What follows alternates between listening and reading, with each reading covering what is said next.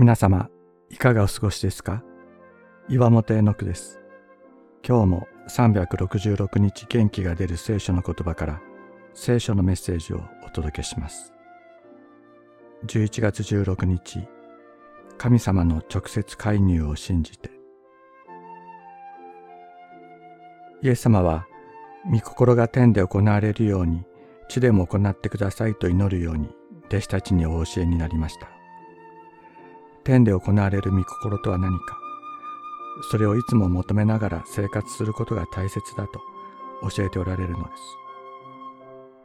問題の解決のために、あるいは病の癒しのために祈るとき、天で行われる御心を求めていると、問題が解決され、苦しんでいた人が神様に感謝を捧げている状況や、病で苦しんでいた人が癒され、喜びに満たされて神様に感謝している状況が目の中に浮かぶことがあります。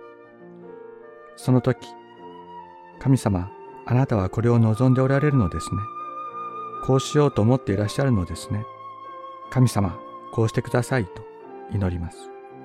すると、不思議に問題が解決したり、病が癒されるということを幾度も経験させていただきました。自分の力では絶対に解決することができない問題に神様が直接介入し、解決と癒しを与えてくださることがあるということをまず知り、それを信じることが大切です。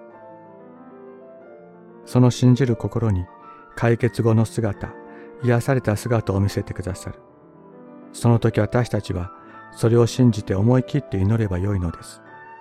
神様は御心を行われます。誠にあなた方に言います。もし、枯らし種ほどの信仰があるなら、この山に、ここからあそこに移れと言えば移ります。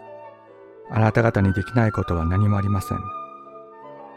マタイの福音書17章20節